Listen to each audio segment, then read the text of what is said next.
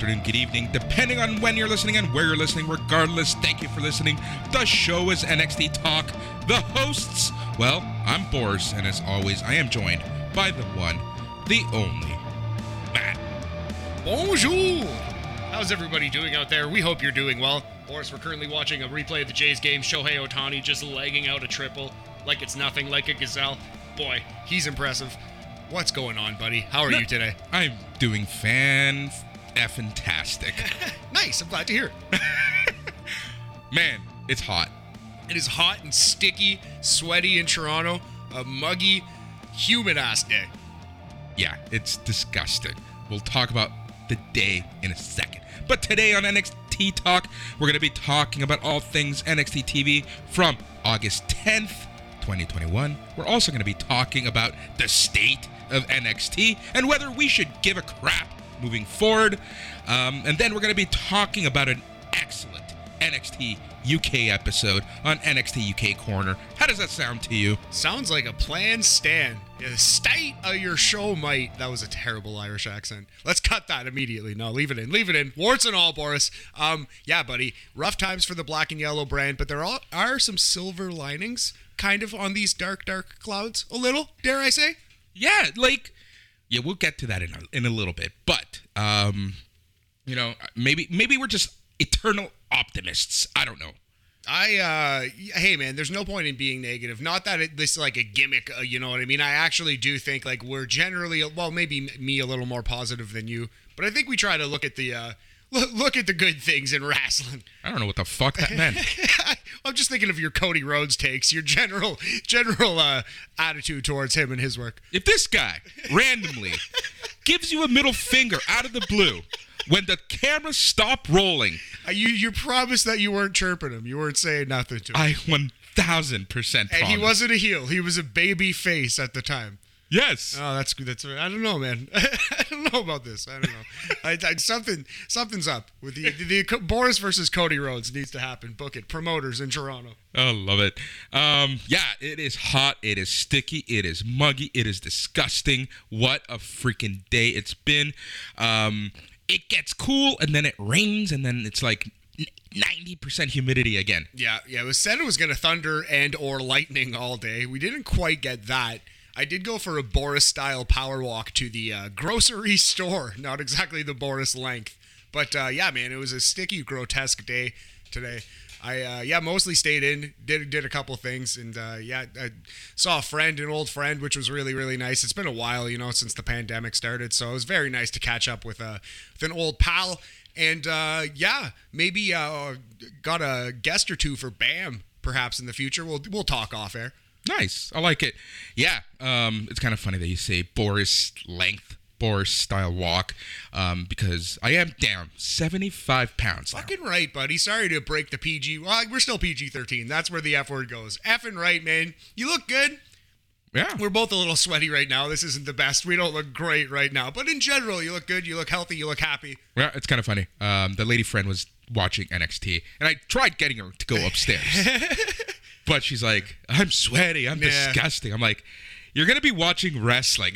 We're in a group of guys who are also all probably pretty sweaty and disgusting. Again, probably me more so than my roommates, but but yeah, it's just so funny. It's just so funny. Anyways, um, there was a point to this. Oh yeah, I forget what it. Oh yeah, Boris length walk. So you know things are opening up again. I am going out a little more. I am drinking a little more.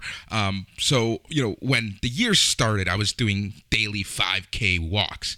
I find myself now doing at least 10 to 12K. solid. Typically, I'm doing 15K a day. Oh wow, man, that's awesome! And going on some journeys across this city and Mississauga, uh, Yeah. the outskirts of this city. Yeah, it's been crazy. It's been crazy, but it's been fun. It's been a lot of fun. Um, You're a good photographer too, snapping some shots on Insta. man. Yeah, man, that, that's that's that's how I keep myself entertained, to be honest. Um, and it's all with my iPhone camera. Like I should take out my actual camera. Um, it's honestly, when was the last time that he used it? I don't even remember the last time that he used my actual camera. It was like, poof. It might even be 2019. Dang, yeah, pre-pandemic vibes. I should uh, get on that because Yeah. I'm shooting a wedding the August, no, not the September long weekend. Oh damn, like uh, uh, Arbor Day. Uh, Yeah. that one. Is Yeah. that what it is? Labor Day. Labor That's Day. the one. Yeah. Labor Day. Yeah. Why did I say Arbor Day? Where did that come from? And I don't know why I agreed. It's ridiculous. It's very hot. it's all a fever dream at this point. kind of like NXT. Uh, do you want to get into this right away? Let's let's start. Yeah, we might as well because it's going to be a long one, I think. So, you know, on uh, the Smack Daddies podcast, if you heard uh, the beginning, both Matt and I joined them. Uh, originally, it was only supposed to be Matt, but because of the news the, of the the bloodening, the bludgeoning, the bloodening. I the, bloodening, the the, the the the the all the releases. Um, you know, I, they asked uh, if I would join them at least for the news part, um, and uh, I obviously did. And we were talking about the releases and kind of what that meant, but. You know, it was our hot takes at that point. It was like within half an Yeah, hour. quick reactions, like uh, like up to the date, like immediate reactions, because they released 13 NXT wrestlers during SmackDown. Well, here's the thing. Like, I, even I said it, it was like during the show. That's when the news came out. Who knows when the releases actually happened? It's a good point, and perhaps it was like a news dump set up on purpose. That's what I mean. Point is, the news came out on a Friday, trying to catch everyone, um, you know, uh, Sleeping. yeah, literally. Um, but uh, During SmackDown, so during one of the worst episodes yeah, of SmackDown. So quite literally, yes. um, do you have the list? Uh, no, actually, I don't have the list. I just have various talking points. I'm sure we can grab it real quick. No, it's all right. Um, You've heard the list tons of a, people, a million times. Tons of people have been released, including the likes of Mercedes Martinez, uh, Bronson Reed, Jake Atlas. Those are probably the three names that seem to surprise a lot of people the most. The one that hurt my feelings the most, of course, my boy Leon Ruff. I maintain the first three are the ones people actually care about. Come on, that's just mean. That's just Leon. Whatever. Ruff. He's gonna join Cheeseburger in ROH. Get Go be a out of here! team. He's so much. Uh, not that cheeseburger is bad, but he's so much better. No, than he's not. Yes, he is. No, he's not. Yeah, he is. No, he's not. Anyway. He's a quarter pounder at best. Can we? Can we please? Let's not use this to insult, kick people while they're down. For Christ's sake, Boris, God. just, just sitting here saying you're not as negative as me. And here we go. and Pretty Deadly is still better than Breezango. Nobody's arguing that. Better is a relative term. You have to define that what. Anyway. Anyways. So, let's talk Bronson Reed. Where does he go? Was he done dirty? Did Odyssey Jones take his spot?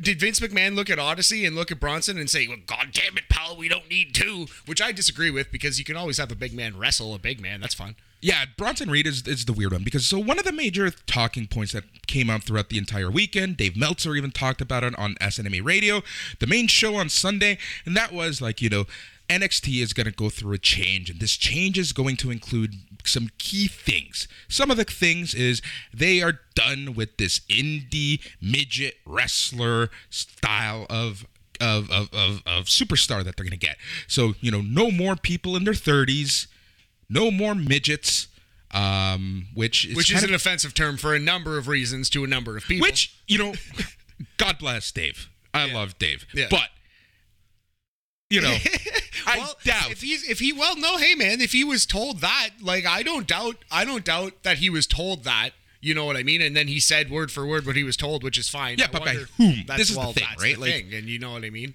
Exactly. Anyways, point is, um, so it's kind of interesting because like one of the main people that WWE right now is trying to keep is Adam Cole, who completely fits in this category. And of course, just like Dave Meltzer and Jason Agnew said on the main show, there's always going to be exceptions to the rule. Um, but like someone like a Bronson Reed really surprises me because you know we saw Keith Lee struggle in the main roster continue to struggle in the main roster and you know we we we had a NXT debate Yep. about can Bronson Reed succeed in the main roster and I was pro hell yeah. Because he's more of Vince McMahon's style. You know he knows how to play the big guy role the traditional big guy role. Whereas a Keith Lee he has his flips and his Yeah, exactly. his, He- dazzling and yeah. his like whatever right? His razzle dazzle. He tries to be a flashier big man. He does moonsaults. He, he does a shooting star press. He's incredible. But yeah so when we ini- initially did that debate I said that Vince McMahon's not going to get Bronson Reed, and he's going to be the Funkasaurus.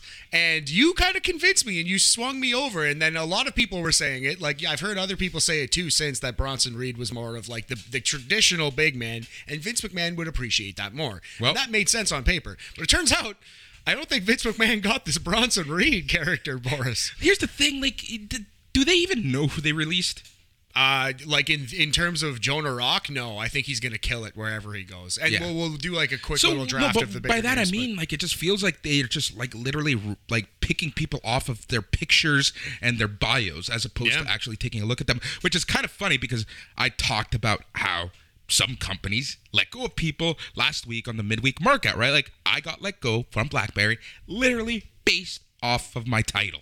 Yeah, exactly. And that's kind of like it's almost kind of the same thing because Bronson Reed was at a certain level and it was like shit or get off the pot time for lack of a better term and it was either call him up and push him because he's going to be a, a strongly used big man or send him on his merry way and uh, yeah so that was bronson so yeah i, I um, so where do you think he should go Realistically, I can honestly see him go to New Japan. yeah i think that's the choice for sure Um, Yeah, I think I think he would strive in New Japan uh, for many reasons, Yeah. right? Like I think it might be one of those things where he just might want to go home after all this. Absolutely, yeah, he can do that, and and yeah, I think there, yeah, like you said, a number of reasons. Just stylistically, I think a nice. uh, Bronson Reed versus Jeff Cobb. oh, I was thinking that, yeah, man, the the big big guy versus big guy, the old uh, irresistible force versus the immovable object. How about uh, Jonah Rock versus Ishii? How about Jonah Rock versus even like, uh, I don't know, like Tanahashi if you want to go there, Which, but. Which is kind of funny because like last week on BAM, we were literally just reviewing Royal Rumble 93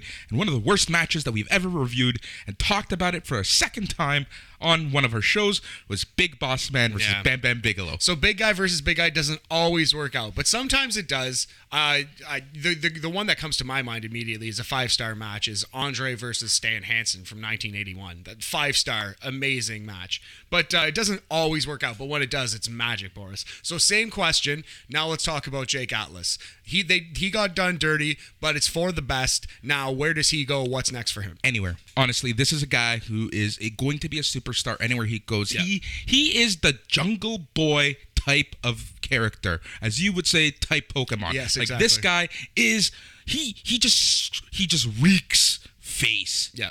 So here's what I would do.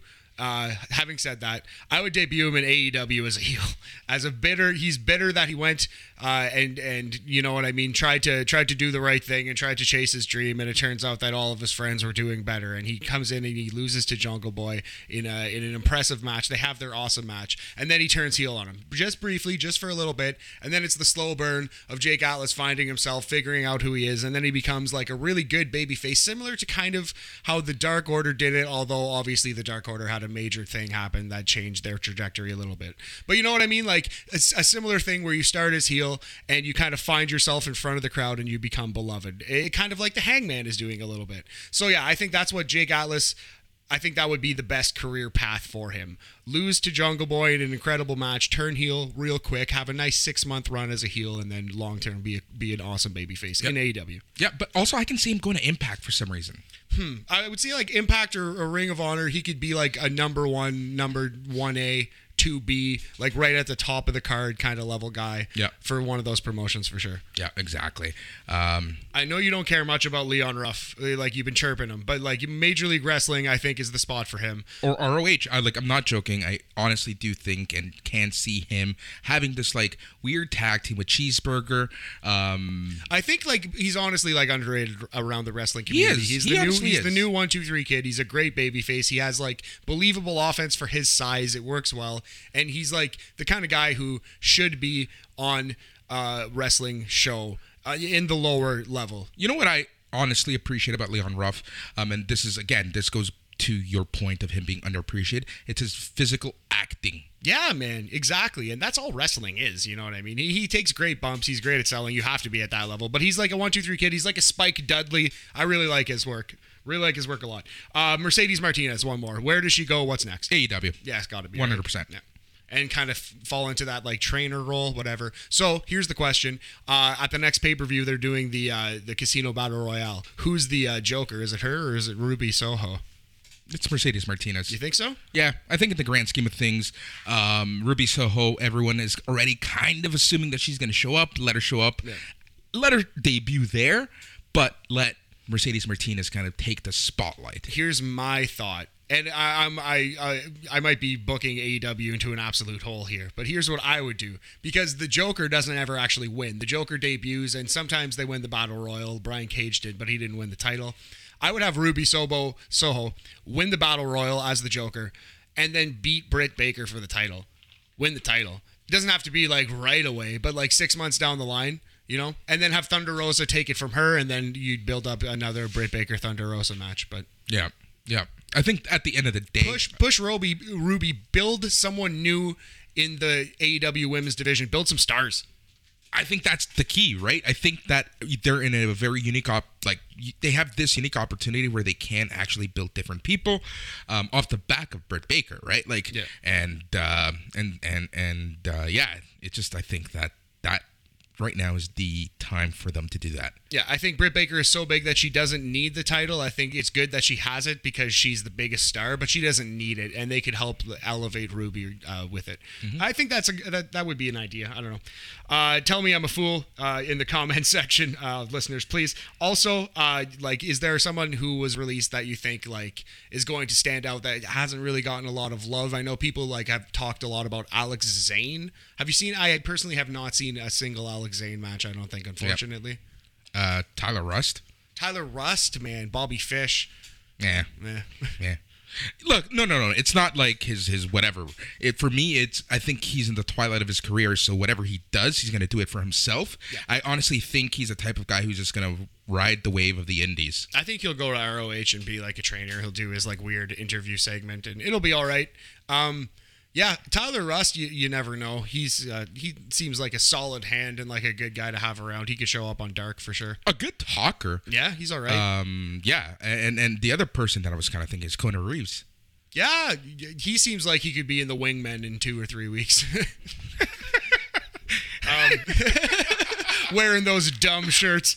Uh, okay, so that kind of. I, I, did you have anything else to add on the uh, releases? So in terms of like where these people are going, not so much. But let's talk about like NXT and the state of NXT. Um, you know, NXT right now, like we kind of kicked off by saying like, you know, what people are reporting is the future of NXT. Um, you know, is it time for us to focus on Bam a little more, or what, what? Like in your gut of guts, what do you think is going to happen with NXT? gut of guts sounds like an insult no but uh, uh, no I I think I think it's gonna keep going as long as it's on USA. Now, if it gets canceled, God knows, right? But they're they're getting 30 million, I think it is, right? Uh, that's what people have reported. So they're gonna care about it, man. They have to. Uh, USA is not going to be happy if they just shit on this brand. So it seems like they're building up next week at least, very very huge. We'll see what happens after Takeover, but uh, I don't know. I'm not ready to throw in the towel just yet. And as soon as long as this continues, we'll continue this podcast. It might be 30 minutes, and we'll be making fun of it, and then we talk about NXT UK mostly uh, until that, of course, gets folded and everyone gets fired. But uh, and that's actually a great point that you bring up, which is something that I like when we were talking about it. Um, you know, kind of made me go, hmm. That in within all of these releases, NXT UK somehow has not made any noise. yeah. And let's just hope that the purge is not coming. So we should just stop talking about Yeah. NXT UK. Maybe Vince McMahon has just completely forgotten it exists. Exactly. But yeah, so I don't know. I like the direction that it seems to be right now. It seems like next week's show is also set up to be uh, one really strong opener, one really strong main event, and then a bunch of squashes from matches two through five or six, whatever, you know, how many they're doing this week. So that's not the worst. That that's kind of they're trying to have their cake and eat it too, trying to be a mix of dynamite and dark, if you will. But uh, meh, we'll see how it goes. But again, as long as it's on USA, I think we're good. We're gonna see if they renew it, and if it gets canceled, boy, we're in some trouble. Yeah.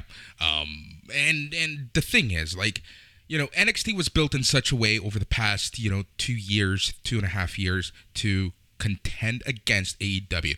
So it was very much like a, you know, Super indie or super something. indie. Yeah. And that's the thing, you know, when we question, is it developmental or is it or is it another brand, right? Yeah, it was kind of like that in between nothing. So, you know, I can see from a corporate creative point of view that they're like, okay, let's take a step back and recreate our developmental brand. Yeah. Because there was some talk about Evolve coming back and, you know, shows even being filmed with this new Evolve and that was going to be the new developmental brand. And I'm like kept thinking, more is more. Yeah. Let's take a step back. And and and I can see this being that, right? Like um I'm not justifying anything WWE's doing. I'm just strictly taking a look at this from a we need a developmental Yeah. brand. We have these guys on USA.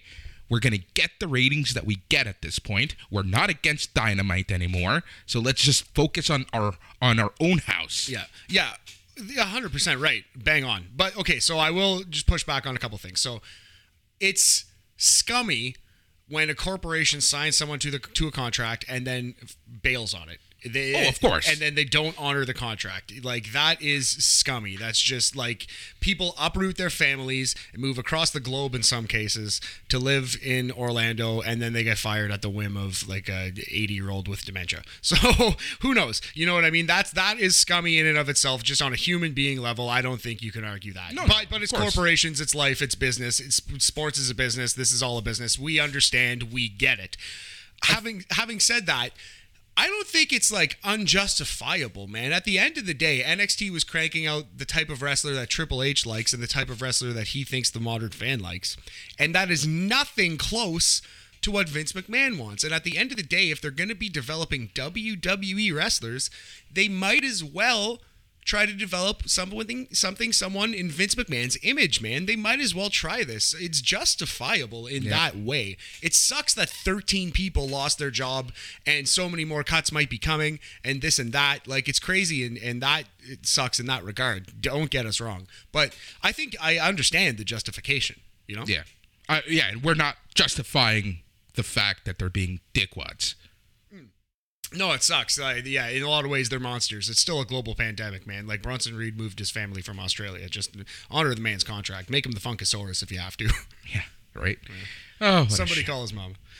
Anyway, so yeah, so I, I I think that's that's like the the direction of NXT is going to be, you know, it, it's it's an interesting it's an interesting case. Here's something for you, um, Adam Cole. He stay. What's happening? Is he in the main roster in a couple weeks, or is he in AEW in a couple weeks? man it's so like here's the thing from adam from from from my point of view how can you honestly stay there knowing and reading and seeing everything that's happening oh, right Oh, we're but at the same NXT debate here. but at the same Okay. time you know Yeah.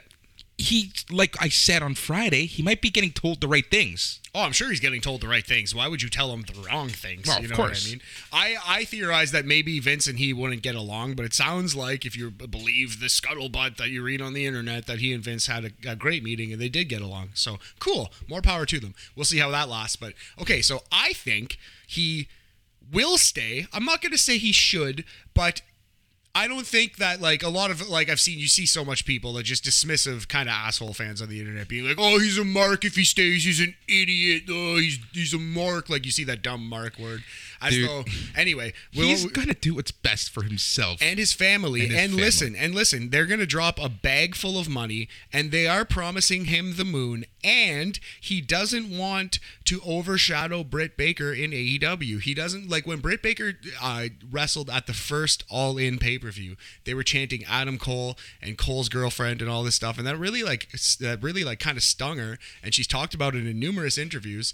And she's doing awesome work now. Arguably the MVP of AEW. You could argue. I argue that from time to time because Same. I don't like the Young Bucks and Kenny's promos, although they've been on fire lately. Like you got to give credit where it's due. They've been kind of on fire lately. They have. Anyway, but uh, yeah. So so this is all to say, I think Adam Cole is staying. I'm not going to tell you he should. I'm not going to tell you I would. I, I kind of wish he would go to AEW. I'm still a, like a wrestling fan at heart, but I understand if he stays and they drop a bag full of money and say you're going to be Intercontinental Champion, you're going to wrestle Seth Rollins, and you're going to have an opportunity to main event WrestleMania, Yep. much like Daniel Bryan and Shawn Michaels and Bret Hart before. yep exactly So we'll see. So I think he stays. I would bet money that he stays, and maybe I'm a, I'm a fool. But I, I just I honestly think the biggest thing is that he doesn't want to have overshadow Britt. I honestly think that's gonna do, that's gonna be the decision. Yep. I agree with you 100%. Um, that's kind of where I was going when I was saying, like, you know, the whole he's hearing the right things and yada, yada, yada, yada. Yeah. Um, do you have anything else you want to say before we move on to talking NXT? Well, we talked about the new direction. No, I think that pretty much covers it, man. Let's actually talk about this here show and then the uh, Superior NXT UK with uh, top 10 match of the year.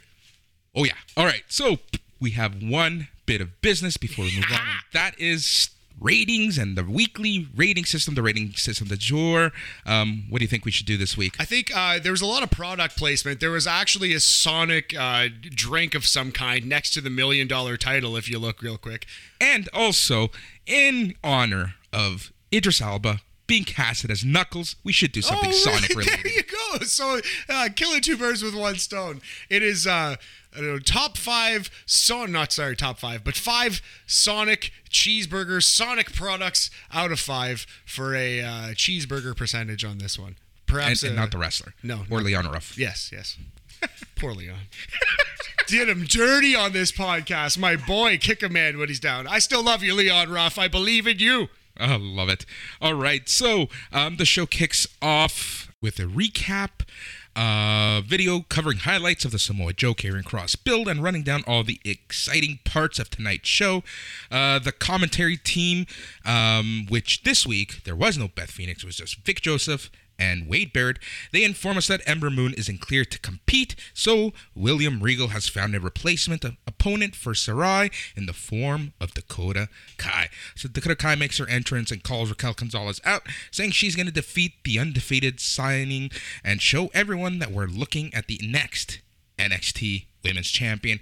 This leads us into match number one of the night, which was Dakota Kai versus Sarray. Matthew, Mateo, Mathomiliu. Math. Yes. What did you think of the match? Uh, I like this match a lot. I like this. This was a way better idea than Ember Moon versus Sarray. I guess Sarray was going to get a big win, which all power to them. But uh, yeah, I kind of like this booking in retrospect. It uh, works. Dakota needed this win big time after losing to Aliyah on main event. Uh, we'll get into this later. But can a wrestler please get a string of wins leading up to a title match in NXT? Honestly, when, Good heavens. When I saw this, I was like, "Oh God!" Number one, it's Sarray, right? So they're you. My assumption was they're just gonna like this undefeated superstar, the Io Shirai, the next Io Shirai, um, and you know they're doing poor Dakota Kai wrong. Uh, so like right away, I thought, "Here's a big worried. L." Um, it's kind of funny. Uh, the lady friend was like, "Yeah, now I know why you watch this shit." Oh, nice. Yeah, because it was a good match. Uh, oh, and also, yeah, Dakota Kai. And uh, yes. Um, yes. I really did enjoy the match, though. Dakota Kai doing some bullying, doing some demolition style clubbering. Boris, forearms, rough stuff. She was trying to prove that she was like the big dog, and I Yep. really liked the storytelling because Sarray was undefeated and she was having none of this. That hesitation drop kick. Oh man, and you know what? It was like it, it was well timed. It was crazy, but I think she actually like missed this time, and it was actually like a, a beautifully done wrestling trick, and it wasn't just her uh, killing a woman with a drop kick, which we have seen in the past. Yeah. That one seems to be. And again, I've I've never wrestled. Uh, you know, I took like one stage combat course, but uh, that's neither here nor there, Boris. A- a- anyway, um, so I uh, am ninety percent sure that that one is on the receiver. It just seems like she's coming in, and you gotta like make it look good while also dodging, so you don't die. Yep. So uh, Sarray hits Kai with one. She goes for a second one, and this time Dakota Kai sidesteps and hits a scissor kick. Both women down and out as we see Raquel Gonzalez arriving at the arena. Sarray with a schoolboy pin, but she only got a two. A victory roll off the ropes. Jackknife pin for another two. Crescent kick, a second into the corner, but Kyle Kai nails her her kick, and guess what? Dakota Kai wins by pinfall at uh, 13 minutes and 10 seconds. Yes. So I, I, uh, Sarray loves a bridge during a submission. Loves one. Busted out numerous times. Uh, really liked Wade Barrett in this match, describing how uh, Sarray has never been in the deep waters like this. She's never had to like fight a bully. Had a long match like this, getting uh, in striking battles like this, and we're learning a lot about her. Wade Barrett, awesome. And yeah, the Yakuza kick finish uh, came out of nowhere. You could say that it was kind of a no sell, but I liked it. I thought you know she uh, fighting spirit. Yep. as, as it were. I really liked it. Uh, so post match, Dakota goes um, for another kick, but Gonzalez shows up and runs her off. Raquel goes back to the ring and gets on the mic. She says Kai will never beat her and never hold the NXT Women's Championship. If she wanted a chance, all she had to do was ask. But now she'll get her opportunity. But at Takeover, she'll tear Dakota apart. Yeah, very good. I'm here for it. Good promo. Uh, fiery, you know, fiery Latina babyface Raquel Gonzalez. I am here for Boris. Uh, in terms of a rating, I would say probably three and a half delicious Sonic products out of five for a 70% cheeseburger percentage on this one. I approve. All right. Uh, we get a recap of last week's main event, which was the uh, Love Her or Leave Her match with the weird ending. Then we get footage of Indi Hartwell doing her makeup for her first date with Dexter Loomis. Boy, Yep. So Johnny Gargano and Candice LeRae are at the kitchen table talking about how they're going to make this work when Loomis rings the doorbell carrying roses and wearing a shirt covered in tiny skulls. Johnny greets him while Candice chats with Indi. She asks if she's got protection, and Hartwell says she's a former tag team champ, so she doesn't need protection. Gargano has an awkward what are your intentions with my daughter chat with Dexter, ranting at him while Loomis stares on in silence. Eventually the two lovebirds leave and Johnny reveals that he's got a tracker on his phone as we go to break. Yeah. So, uh, a couple questions. One, skull shirt. Really, Dexter? Really, we're doing the, anyway. Uh, two, what did your lady friend think of this one? Oh, yeah, yeah th- this is like This is yeah, where we lost her. This is where we lost her. Oh, I actually laughed so hard knowing that she was downstairs watching this. I was just like, oh my god, they really didn't waste time ch- chasing away the casual fans on this one. Yeah, but she did laugh a little bit, Yeah. especially you know what's kind of funny. The line that we cringed at, which was the protection line, Yeah. was the line that made her laugh. Oh, nice. There you go. Yeah, to me, it was just like I, I don't think I've ever heard a condom joke in a pro wrestling show that wasn't written by Vince Russo. So there you go. That might be a first. Yep, there you go. Um, yeah, so that was that. A bit of pro wrestling cheese. Yeah, this was. Uh, sometimes the way promos are dope, and sometimes they're uh, swings and misses. One thing I loved about this promo was the fact that they mentioned that Jake or Jake Atlas, huh, Austin Theory has like ran ran He away. ran away. He might be uh, shirtless in the woods. They said or something. Yeah, it was pretty funny. Well, that's what SmackDown and Raw feels like, I'm sure. Shirtless in the woods. I almost did a spit take. that would have been bad. yeah, on all the equipment. on all of the equipment, just end And your the notes. podcast immediately. Yeah. All right, Uh, very so good. yeah, back from commercial. Hit Row are in a storage container with a trash fire roaring for some reason. they call Legado del Fantasma out and say if they want to disrespect our culture, they'll disrespect theirs, and they burn a lucha mask. Which did you hear the boos as they threw the lucha mask? say, man, are they getting booed? I did, I did hear that. I remarked. You that. don't throw a lucha mask, regardless whether you're a face or a Yeah. heel. That's a that's a no no. Pretty big heel move. So you know what I mean? If the crowd's gonna do a double turn here, I say you lean into it. Why not at this point? Go. I, I actually we've said. Uh, they turned them too early. Uh, hit, talking about Hit Row, Hit Row should have gotten at least six months, maybe a year or two as cool heels. I think Shield style, and then turn. You know. Yeah. Sorry, I'm just laughing at my notes right now. Oh, well, that's good. Someone has to. LOL. No, go on. All right. So Ilya Dragunov makes his entrance and gets on the mic. He says he's not a man of big words. Yeah. He should have just ended the promo there. That's what I was laughing at. That's funny. Yeah. That would have proven his point. I am not a man of the big words. like Quote. good old Gillen from The Simpsons or whatever. um, so yeah, he says he's not a man of big words because where he comes from and on the path he's going, words don't mean anything, but the struggle means something. The sheer blind belief in your fighting spirit has meant something. So he put all his strength not into his mouth, but straight into his fists. So at Takeover 36, you'll witness chaos and rage and history. See, he should have said chaos, as I like, and then he shaking your fist. yeah, and then rage Shaking the other your other fist. fist. Yes. Much like Biff and Bop. Yes. So at Takeover 36, you'll witness chaos and rage, and history will be made as an unbeatable kingdom falls when he ends, when I end Walter's reign and become the next NXT UK champion. Nice watch, Ilya. That is all I would like to add. No, this was this was like old school wrestling in that it did not feel scripted at all. Maybe it was scripted, and it was just his delivery felt natural. It felt like it was from the heart. Felt like a wrestling promo. That's exactly what I said. It felt like a wrestling promo. Um, enter the former UK champion, Pete Dunne. Uh, he talks about how without him traveling the world as NXT UK champion and carrying the entire continent of Europe on his back, Ilya wouldn't even be here, and if he had been, he'd have put him in his place a long time ago. Dragunov says he's not here for anyone else. He's here because he carried his so often destroyed body straight to the top. He'll make the impossible possible and beat Walter, and that's something Dunne can't change, and especially something he never did. But if he'll put his will where his words are, he challenges him to a fight tonight. Pete says after tonight, Ilya won't make it to NXT TakeOver 36.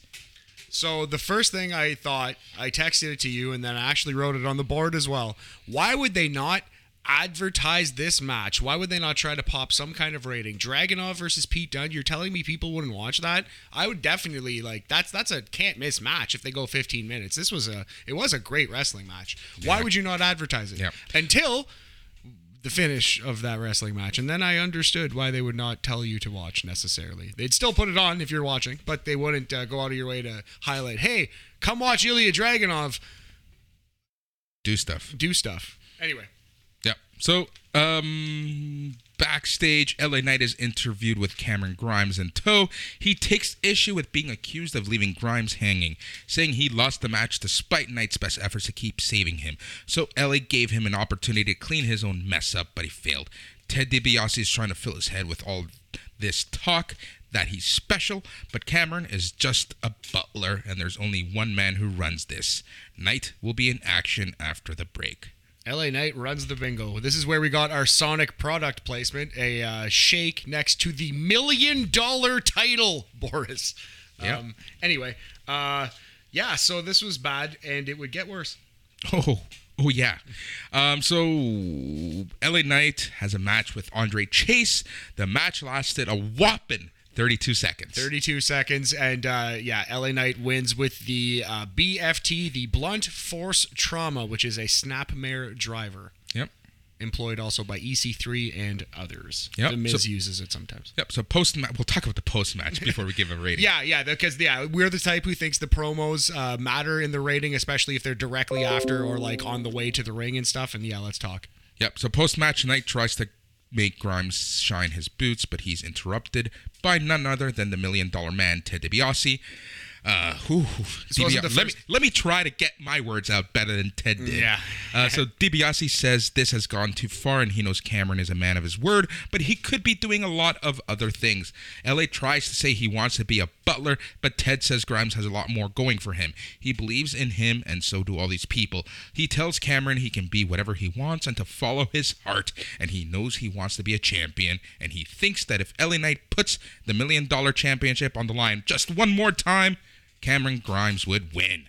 Yeah, so boy, this isn't the first time we've said that. Yeah, DiBiase on a live mic is rough. Uh, but this was the worst example. God bless Ted DiBiase. He like he, in his day, you didn't have to cut live promos really Yeah, much, and exactly. I, I like sometimes you would stand on uh, the the podium there with Gene Okerlund and cut one, and uh, you know he was in his prime then, and I'm sure he could do it much better. But yeah, this is this has been kind of rough for Ted DiBiase. Anytime he gets a live mic, it's bad. He's pretty good in the backstage segments, so let's just keep him there. Would you say he's Leon Ruff? It was Leon Ruff, man. Yeah. So uh, factoring in the fact that it was a 32 second match and a terrible promo, LA Knight really saved it though. Yep. So Knight says it's been scientifically proven that Cameron can't beat him, but he'll give him another match at Takeover 36. But if he wins for the third time, Grimes won't be his butler. DiBiase will.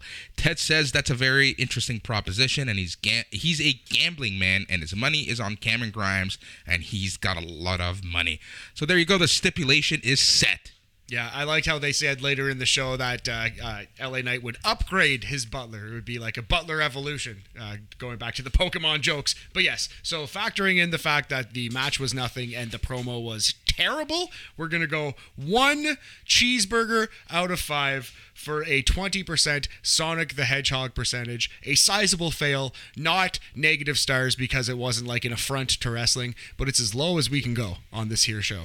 Yeah, it pretty much is. All right, so um, we get a Gigi Dolin promo following where she cuts black roses and says this isn't just a job like it is for the other gals. It's about running through every top woman in the division, and she's not doing it alone. Yep, I like this. I thought it was going to be Mandy Rose coming out with her. It seems like they're building to that on social media, which is where they do everything on NXT, apparently. But yeah, Yeah. this was intriguing. I like Gigi Dolin. She's got some Paige vibes to her. I'm going to completely derail the entire show right now because you brought up social media and Right. everything happening in Right social time. media. That Baron Corbin, Baron Corbin TikTok. Oh, that was actually one of the funniest things WWE has done in years. It was actually laugh out loud funny from WWE. I swear to God. If you haven't comedy. watched it, I posted it uh, sometime Tuesday afternoon, and it's a TikTok um, kind of documenting a day in the life of Baron Corbin. Poor man Corbin. Corbin's going to turn himself babyface here. Dude, 100%. I who'd have thought we'd who'd have ever thought we'd see the day, but he's he's doing great. work. Bartender Dave knew. Uh, well, hey, you you and bartender Dave have been on the Baron Corbin bandwagon, the Lone Wolf bandwagon. Did you see that he's called the Lone Wolf, like L O A N Yeah. Lone Wolf? That's that's my kind of comedy. Here's the thing. That's just good stuff. Um, and they even poke fun at the fact that he's not getting paid for running a TikTok video. they're just yeah, they're really like crossing the T's and dotting the I's on this one. Yeah. oh, it was beautiful. Um, that was if, honestly, if you haven't watched it, go out and watch it. It's the best thing WWE has done since last week's uh, event center. Ilya Dragunov, Walter. Definitely, it's the funniest thing they've done in years. I, I laughed out loud. I'm laughing just thinking about it. How well it was shot. right? Yeah, they did a really good job. They actually legit did. Yep. So back from the commercial, we get some hype for the match we just saw get made, um, and this leads us into Gigi Dolin versus Amari Miller. Yeah, so uh, on the squash scale, this is pretty good. They got in, they got out. Uh, Gigi looked good, and she developed a new finisher, kind of out of the blue. It looked like, and she won with it. Uh, this was fine, man. This is what I want to see out of a squash match. Now, now, if they did this every week, it would get tiresome pretty quick. But this first time, this is all it needs to be. So, big, big fan of this uh, quick little match. Yep. So Gigi Dolin wins in one minute and fifty seconds with an abdominal stretch driver. Yeah, it looked like she made it up on the fly, but it is actually her finisher. It's She- like she uses it, Yeah. I've never really seen it before, but it's awesome. It's an abdominal stretch, and it's similar to like the crucifix bomb that Leon Ruff does. Who? Your boy, Who? you're fucking blah. Sorry. That's fine. Just, just, just you know, go, go. You can, you can answer during the podcast. that's fine. It's okay. We're not doing anything important. Sorry about that. I got a phone call. It has my phone on like some kind of asshole. I'm constantly looking at my phone. Uh, all right, but yeah, so I thought this was pretty good. Again, we're, we're uh, rating it on the squash scale, but we're going to go three Sonic placements out of five for a 60% delicious cheeseburger placement. Again, if they did this every week, it wouldn't work, but this first time, it was all it needed to be. Two minutes straight to the point, impressive finisher. GG looks great. You want to see more. Yep. Uh, so back from the commercial break, we return to Indi Hartwell and Dexter Loomis on their date. Indi orders about half a dozen appetizers at the Italian restaurant they chose and rambles about how great chicken fingers are. When she hears radio chatter that's obviously Johnny Gargano's voice, she walks over and picks up a menu and there's Candice LeRae who sputters out an excuse before running away. Um, and that's that. These are not getting better. No. uh, some some of these way promos are pretty great, and some are tragic them. misses. Some of them need to move out of the way. Like that joke. Oh, That was a miss. moving on. I'm cutting that. No, Warts and all, buddy. Oh my god. All right, so um Oh, by the way, it was at this point that I had to order chicken fingers. Yeah, because of all of the Sonic yelling in your face. Buy our delicious food. Yeah. So William Regal is in the ring with security and the podium. He calls Adam Cole and Kyle O'Reilly down for their face to face or a chest to face if there was these two because they're both we're Yes, yes, yes. I see what you did there, buddy. I, I liked it. I'm for it. What the fuck is wrong with us? no, I think we're rolling, man. I think we're right there with it. Whew. So, okay, let me ask you something. We do a podcast about NXT. We watch it religiously. Is this not the first you've heard tell of a two out of three falls stipulation on this match? Literally, that was what I was about to ask you. So this is another thing about all of wrestling, not just WWE, all of wrestling. WWE is the worst uh, for it. I think. Yeah, because did this happen on social media?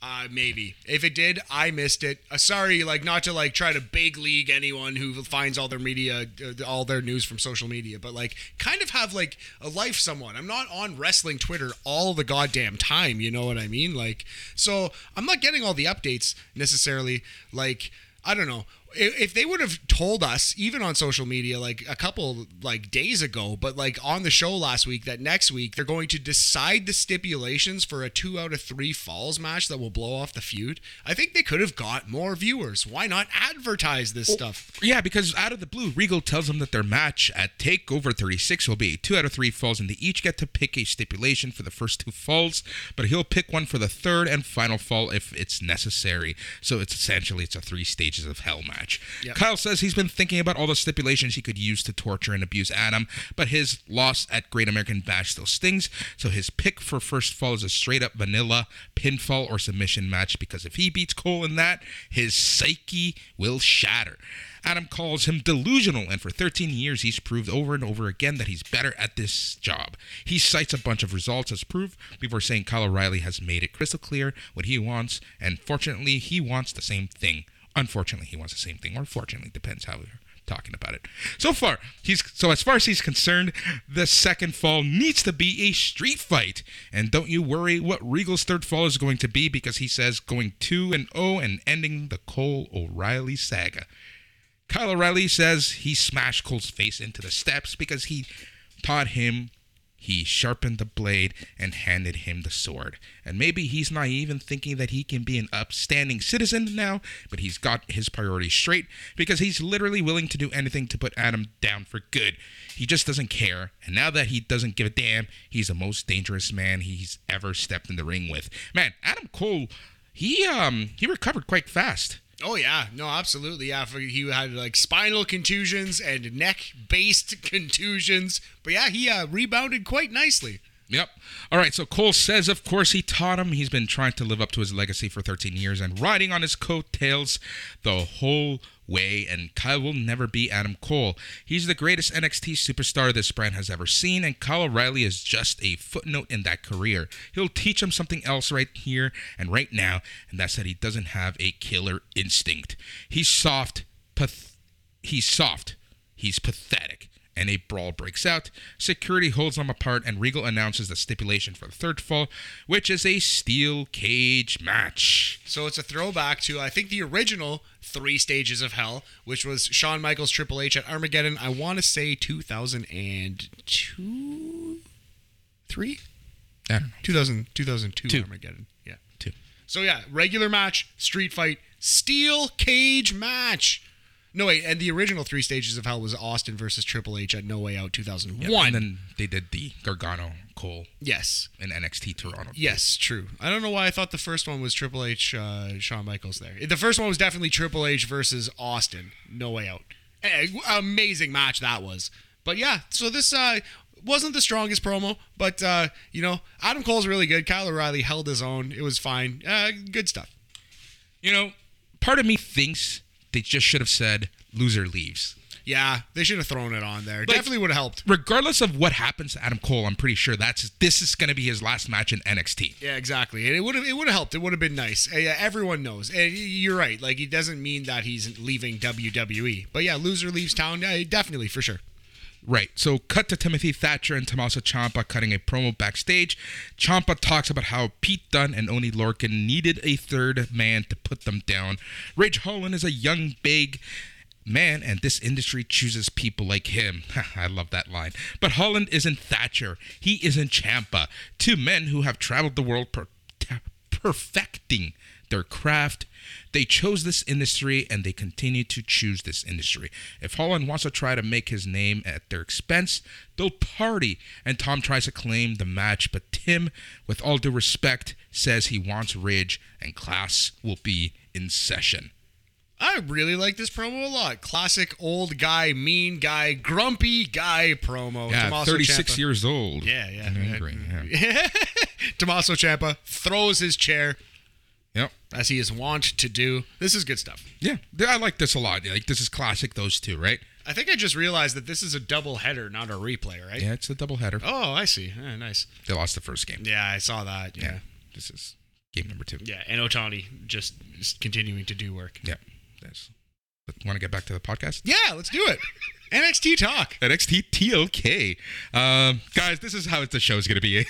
My arms are sweating. Literally, it is quite hot down That's disgusting. I'm glistening. As I fucking snort into the. Tell you, it's a hot, it's a hot one in Toronto. I believe Rob Thomas once said like seven inches from the midday sun, boys. Yep. Uh, so back from commercial, we get a promo from Imperium that gets interrupted by MSK. Remember them? I am uh, vaguely aware of their work. Yes. I thought they would be cut. oh no! Could you imagine? They they're they're solid. I think they're they have their place. Hopefully, who Yeah, knows? I hopefully. thought Bronson Reed did. That's the thing. Anyways, um, MSK mock their style of speaking and say they're the IV drip putting new life into the tag team division and offer a title match because they're fighting champions all night, all day. I think uh, that's kind of a heel line, the IV drip thing. A little Yeah. heelish, but uh, Dude, yeah, they, you know, for a very face team, they do a lot of heel stuff and deliver a lot of heel promos. Uh, they're kind of like goofball dickheads in a lot of ways. Nash Carter way more than Wesley, but uh, yeah, it's uh, they could go heel at some point. Yep. All right, it is time for the NXT Breakout Tournament semifinals as Odyssey Jones goes up against Trey Baxter. They worked really hard in the three minutes that they got. I love the tossing suplexy thing that Odyssey hit on Trey Baxter. And uh, there's another uh, really clever spot where Baxter did like a 619 in the bottom rope to Odyssey Jones's like leg to try to chop the beast down. They only got three minutes. This is really good three minutes. Exactly. Um, so Odyssey Jones wins at 2 minutes and 55 seconds by pinfall with a powerbomb lift dropped into a rock bottom. Yep, uh, suplex lift, like a side suplex lift, I think, dropped into a rock bottom. Anyway, uh, j- very good little three minute match. You couldn't really call it more than three product placements out of five for a 60% Sonic cheese Yeah. percentage. Yep. So after the match, Jones is interviewed. He's excited to punch his ticket to the finals and tells his mom that he made it. Yeah, this is a good little uh, feel good baby face moment. Yep. Hey, remember Tian Sha? Yeah. Well, they're back and they cut a cryptic promo as we go to break. Lasted all of five seconds. Again, I'm vaguely aware of their work, yes. Uh, back from commercial, Kushida leaves William Regal's office, followed shortly thereafter by Malcolm Bivens, who tells the interview lady that he thinks Regal has news for her. Yep. Uh, title Tuesday, Boris, not to be confused with KFC's Toonie Tuesday, which I'm sure will be next week's product placement. Love it. Uh, Regal comes out and says that MSK will defend the tag titles against Imperium, and Kushida will defend the cruiserweight title against Roderick Strong next week Let's- NXT. do it. I I I am been excited for that tag team match, but this cruiserweight title match, let's do that. Give them 20 minutes. Yeah, might as well. Um, this leads us into match number four. Five, I Five, five, five. Can't even read my own notes, which is hilarious because they're computer notes. Yeah, right. You'd think that that's rough. It is pretty hot. like is, is your screen sweating? What's going right, on? like Your eyes Sweat. are sweating. is literally dripping into my we, eyes. we need like some central air up in this piece here. Um, Um, so yeah. Boa versus Drake Maverick. Uh, one thing I enjoyed is uh, we've talked about it before. The uh, SmackDown Here Comes the Pain Kung Fu Straight Punch. Shout out to my friend Derek, who used to beat me with that move all the time. It was quite frustrating. Yep. Uh, so this match, like, really, what's there to say about this match? Uh, at the like about one ish minute mark, two minute mark, uh, Mei Ying blows the spooky smoke into the face of Drake Maverick. And uh, so we, we have differentiated. There's different smoke. I think the black smoke is knockout smoke, and this is just regular smoke, which is just spooky, general blinding smoke. Yeah, it's kind of like uh, different colors of kryptonite. Oh yes, exactly. Or different colors of the Great Muta's mist. I think it's black, like is poisonous. Which one burns? Some Yeah, red red one. burns. Red burns. uh, and green is just general uh, blindiness. General Tajiri mist. Yes, exactly. Man, we're nerds. Yeah, hey, sometimes someone's got to do it, buddy. So Yep. yeah, so uh, I would say this was pretty much as bad as the LA Knight, but it didn't have like that terrible promo as well. Yeah, so Boa wins by pinfall with after a roundhouse kick at two minutes and forty-two seconds. Yeah, high kick to the back of the head, which is far safer than uh, Xia Li throwing a crazy Mortal Kombat roundhouse to someone's chin. And that's the last time we saw that someone. E- exactly. So, uh, yeah, unfortunately, God, geez, I didn't even think of that. and her tag team partner. That was the last time. Oh man, true. That was in that mixed tag match. Yeah, you said that on the show. I, I totally forgot. That was a great point. Anyway, so yeah, if we're gonna put a number on this, it was slightly better than the terrible LA Knight match, only because it didn't have the terrible promo. So we're gonna go uh, one and a quarter cheeseburgers. It's a 25% cheeseburger percentage. It's still a pretty big cheesy fail. I don't see how this is actually going to lure in any Chinese fans. This vaguely racist gimmick, you know, like from 1980. How is it actually going to lure in the, the Chinese not. audience? It's not. So it's kind of just a waste of everyone's time. As, as I like wrestling camp, and it's not like the worst thing I've ever seen, but it's pretty it's pretty bad and ultimately pointless and dumb. Yeah. Yeah. Right? Am I wrong? No, you're not. I'm con- I'm agreeing with you. Yeah, very good. Tranquilo. uh, back from commercial, we go to a Dexter Loomis in the Hartwell date spot. Uh, she is quite the chatterbox and chatterbox, and so funny aside. Yeah. As she's talking and talking and talking and talking and talking and talking and talking and talking, I literally turn to the lady friend and says, "That's you." Oh no. Why am I compelled? Hopefully it was in a playful way and she didn't. I noticed that she's not here anymore. I, she has a life, but doing other things. She Yeah, sit here and watch her us do a daughter. podcast. Yeah, but uh, that's funny. That's a good smooth move, you friggin' moron. That's sometimes you It's gotta, like I actually get her to watch wrestling again. sometimes you got to throw in a playful jab here and there. You know, it's, it's, it's, I'm sure it wasn't like, you know. Anyway, Anyway, so uh, Indi Hartwell is uh, being a chatterbox and says she always has room for dessert when a waiter rolls up with a coconut cake and it turns out to be Johnny Gargano in a bad wig and mustache, which she pulls off.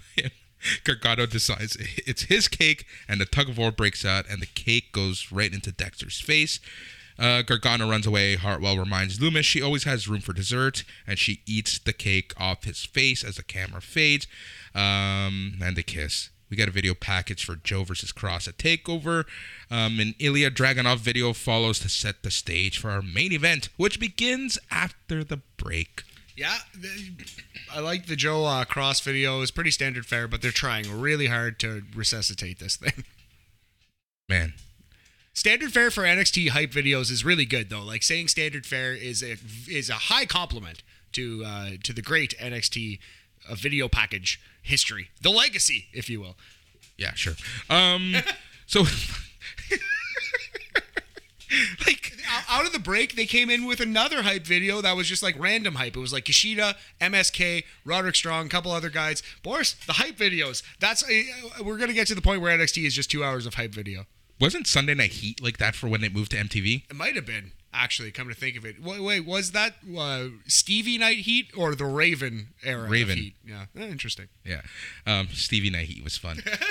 I like both those eras. Raven, Raven uh, was a underrated GM kind of talker in wrestling history, but uh, boy, if you go back and watch 95, 97 ECW, his promos do not hold up. And if you go watch 1992, 1993 Johnny Polo promos, his promos are just. Pretty, pretty great, hilarious. They actually are. He's actually like a better comedy character than he is a serious, moody guy. Anyway, we're off on some tangents here, buddy. all right. Uh, Title off, Tuesday next week. off the geometry class, it's time to go back and talk about NXT. So Ilya Dragunov versus Pete Dunne. Holy shit, this was a great match. Yeah, so let's talk. Uh, let's just talk about the match before we get into the finer points of the finish. They absolutely beat the piss out of each other. Uh, so good the entire time. The entire time it was technically sound. Boris, what's your pet peeve in wrestling? What's the thing you hate the most? People waiting for the next spot. There was precisely zero seconds of that in this match. It was just, uh, it was a pure war. Well, there was a couple seconds of it. We'll get to that, but it was Yeah. a, it was a pure war for ninety five percent of the time. But it was worth it. It was yeah, it was exactly.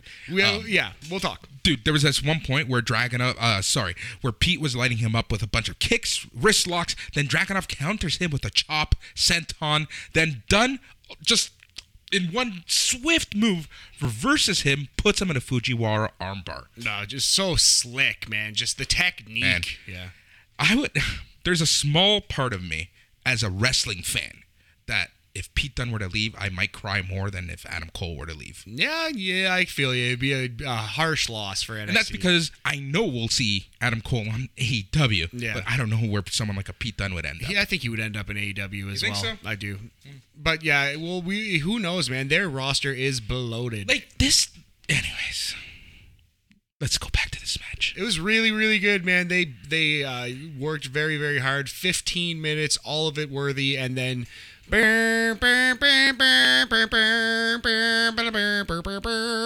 Yep. So, uh, yeah. So, Walter is in the Capitol Wrestling Center.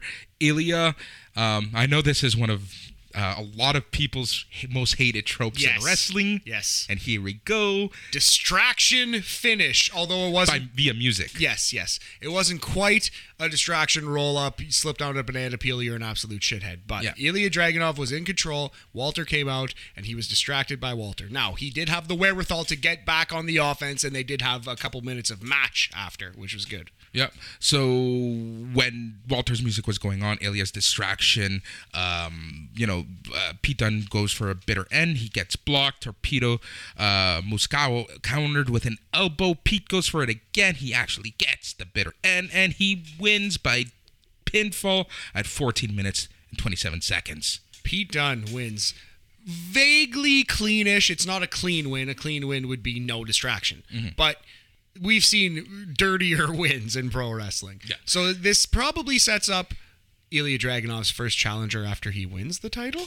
Uh, quite, well, depends if he's still in the company. Oh my god. Didn't even think of that, buddy. Didn't even think of that. Yep. So post match, Walter attacks Dragunov yet again, but he gets laid out with a torpedo Moscau. Yeah, so strange to have Dragunov lose, but then lay out Walter and hold the title. Maybe he is leaving the company. Because usually the guy who gets, like, you know, stands tall at the end, he doesn't win the match. Who knows what's Strange. going on? Yeah, well, I don't know what's going on. A different kind of build, but I think we are building to Dragunov versus Pete Dunne for the UK title. That's, That's what I what, think. that's what you're thinking. That's what I'm thinking, buddy. Think so? Yep. Yeah. I'd uh, I'd bet you money on it. I'll pick it in the pick contest. We'll see. Yeah. Um. Yeah. All right. So that's NXT TV from August 10th, Yep. 2020. Yes, sir. Uh, I, I, we've said the cheeseburgers a lot. I would probably put it three cheeseburgers out of five for a 60% Sonic percentage on this show. Kind of like the new direction a little bit. There are obviously dark, dark clouds, but some silver linings on them. Yep. That you know, overall, this show wasn't the worst. Um, I have to say, with just everything going on, it was really hard to get pumped for the show. I understand, yeah, the same. But you know, like I'm, I'm always pumped for our show, which kind of helps me get pumped for NXT. But that's through no help of NXT. That's like that's nothing on NXT. That's just Yeah. because we have. I love our podcast. I feel like we got a good thing going here, buddy. Yeah, I I, think so. I'm excited to do it with you. But yeah, so I uh, yeah I agree with that though. It's it's tough. It's tough right now. let's quickly get through NXT and uh, get out of here. We're both dying. We're both dying to say the least. Woo!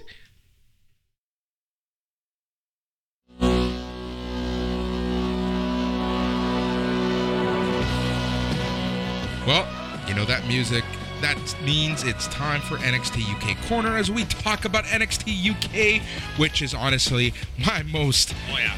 the show I look more I look for. Woo! the show you look forward to the most every week all week boris. And you're watching you're watching nxt and ring of honor no matter what because you cover both. And also you sprinkle in a lot of wrestling on the side. So that says a lot man. I'm, I'm almost there with you. I definitely was most excited for this main event this week. Yeah.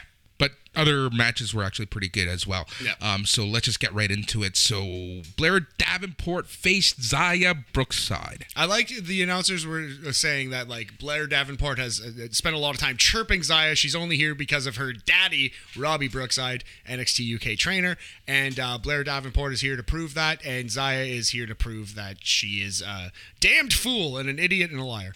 Yeah, I really enjoyed this match. Um, it, you know, it's, it's funny because I th- I think since we've been constantly covering NXT UK, this is the first time that we've seen Xia Brookside actually wrestle. I think we've seen maybe in a tag match, or was that she in that gauntlet? Perhaps. We weren't covering it back then. Oh, interesting. I definitely watched. I've seen her, but you might be right. Yeah. Yeah. Um, so Blair Davenport did in fact beat Xia Brookside by pinfall. Um, I really like Blair Davenport. Like you know, it's it's it's she's she's good. The former Bea Priestley, she's very good. Yeah, I think she's got a uh, hopefully a future. I, I could see Vince McMahon kind of digging her. I, I think she's got a unique look and she's a good wrestler. I think she could be like a mid card WWE kind of kind of worker. I, I could see it happening. Yep. All right. So then the real Breezango, Pretty Deadly, and Mustache Mountain, Mustache Mountain, Mustache Mountain, they share some words backstage. Mustachio Mountain. Also, uh, I would give the previous match uh, three uh, supernovas out of five for a 60% crumpet percentage, 60% no Noam Dar percentage. Yeah, this is all going downhill from No, here. we're good, man. Keep we're keep keep her going. All right. It was announced a tournament will start next, which is we called this. Yes, I'm so pumped. More Heritage Cup rules matches. We called this. Um, it was announced that a tournament will start next week, this Thursday, um, to whittle eight men down just to one who will challenge Tyler Bate for the NXT UK Heritage Cup Championship. Featured in the tournament are Mark Andrews, Noam Dar, your boy. Yes. Kenny Williams, our boy. Yes. Oliver Carter, eh, Nathan Frazer, sure. Teoman, my guy. Sam Gradwell, and Wolfgang. Wolfgang, yes. Uh, I really like the promo that would follow with Mark Andrews, and uh, yeah, man, I they didn't say this, but you'd have to assume that these are all going to be Heritage Cup rules. I would assume so as well. F yes. um, a vignette highlighted Isla Dawn and her witchcraft in the woods. Dude, I freaking love this. This was This so. was this was pro wrestling camp, but like the good kind, not the not the Gargano restaurant kind. or the Alexa Bliss Lily stuff. Yeah, like this yeah. was really good. yeah, pretty well, really good is strong. it was it was some pro wrestling camp, but I liked it. Get I the liked it. hell out of my house if you're going to shit talk uh, Isla Dawn. I'm not shit talking anyone, but it was it was some good pro wrestling camp for. Yeah. Um, backstage, Flash Morgan Webster slapped Wolfgang. I love this too because Wolfgang was talking about like, oh yeah, uh, Flash Morgan comes in. Wolfgang's talking about how you have to make an impact and that he slapped uh, someone recently. I sorry, I'm forgetting who again. It's very hot, but yeah, Flash Morgan Webster slaps Wolfgang in the face. Wolfgang re- Wolfgang's reaction was absolutely hilarious, and then he chased after Flash Morgan Webster. Very excited, and this looks like. Uh, it's going to be a good little first round match. Yep. So Dave Mastiff and Jack Starz faced off against Danny Jones and Josh Morrell. Man, Danny Mastiff taking that taking that cannonball, that does not look like a fun time. Good heavens. No, not at all. Um, yeah, that, th- this match was okay. It was. I, I didn't really care for it too much. I just called him Danny Mastiff. It's Dave Mastiff. What did I call him, Danny? No, I did. Sorry. oh, Oh, yeah, but yeah, no, this match wasn't. It wasn't the, the strongest thing, but I like the the big man little man duo of Starz and Mastiff. And again, that cannonball is so impressive. But it, it does not look like a fun time to, to take. so Mastiff and Starz did in fact win this match. How many uh, crumpets, supernova? Would you give this? Again, I wouldn't. I wouldn't like try to uh, say it was a classic here, but I thought it was pretty good. I like the tag team, so we're gonna go three crumpets out of five. Sixty percent supernova percentage. All right. Oof, oof, that's what happens when both of us talk on the mic. It blows my ears. Oh, sorry, buddy. Let's not do Um, that again. Nope. Uh, backstage earlier, Amal and, and Nina Samuels got into a confrontation in the hair and makeup room. Amal, she's great. Uh, who was Nina Samuels came in? I was I actually like was like, who is this Yeah, person Nina again? Samuels. Good Basically, the the other call. right. Jinny. Yes, Philia. I think Amel's gonna get a big, quick, clean win over this Nina Samuels. Yep. And then our homegirl, uh, Aoife Valkyrie, got a vignette. She spoke about how Jinny beat her last week. I'm digging this feud. We've said our piece about Jinny, and uh, let's see some more of uh, Aoife versus Ginny. Yep. Earlier in the week, Steve Turner interrupted uh, Meiko Satomura's training sessions with Emilia McKenzie and Aaliyah James to provoke a challenge to the NXT UK Women's Championship. Digging it. Meiko, kind of a shit disturber, although she wasn't a, sh- disturbing the shit this week. She was around when shit was being disturbed, Boris. Yeah. Um, dude, then Yeah, here we go, man. Here we go. Honestly, I, I I watched this match. The first thing I did was look at the uh, the official BAM SNME Radio uh, top 100. It's going to be a top 121 of 2021. I feel like that's a fun gimmick. But the first thing I did was start kind of looking through. I didn't pencil it in yet, but I was kind of looking through the matches, and I would say it's easily a top 10 match of the year. Easily, easily, perhaps higher. Wow. And what the match we're talking about is the 30 minute Ironman match. A Kid versus Jordan Devlin. Awesome. Watch this match. I would say.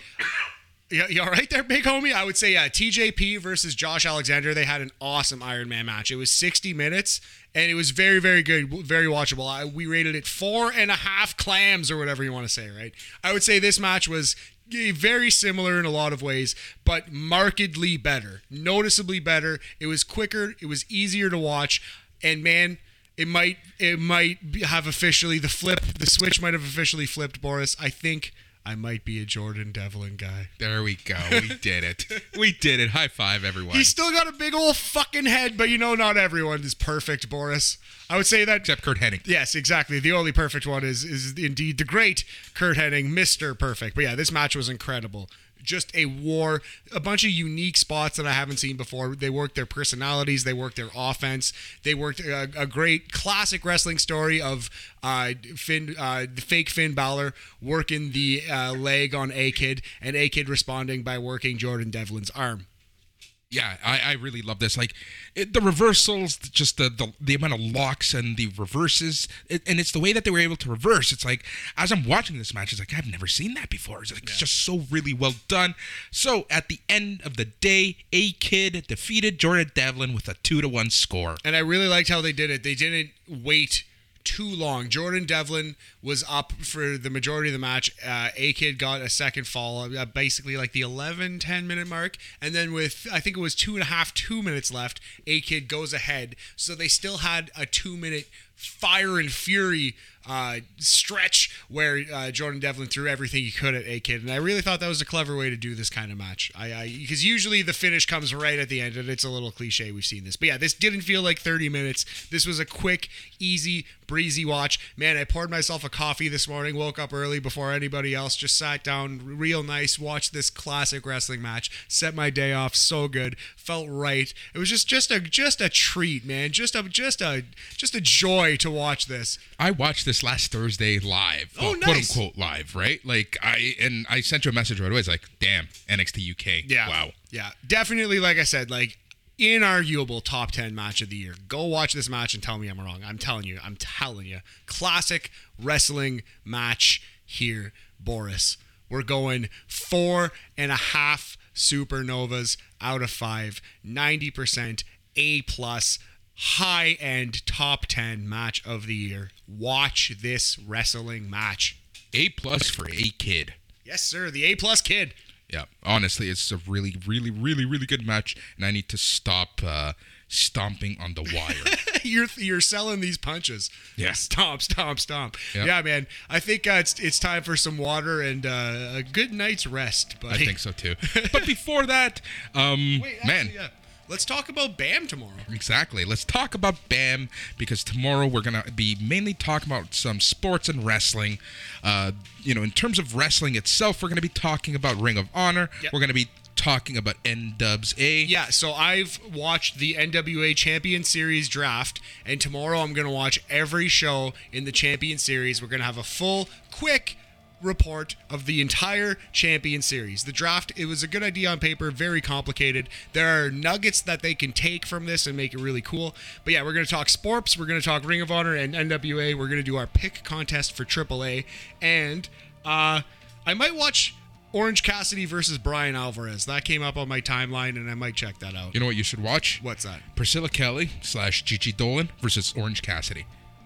Interesting. Okay, I, mean, maybe we'll do a little Orange Cassidy two pack. That might not happen on on this show, but we'll watch. Uh, yeah, a little Orange Cassidy two pack, Shakur. You got me. All right, I've broken Boris once more. So, um, yeah, so, wow, so for the next three days, you'll be able to hear my voice at least because you are listening to NXT Talk.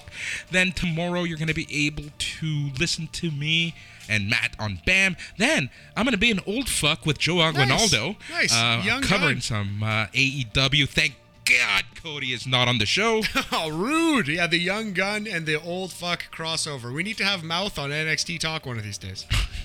I don't think that's going to happen. What do you mean? You can come over, drink some beers with us.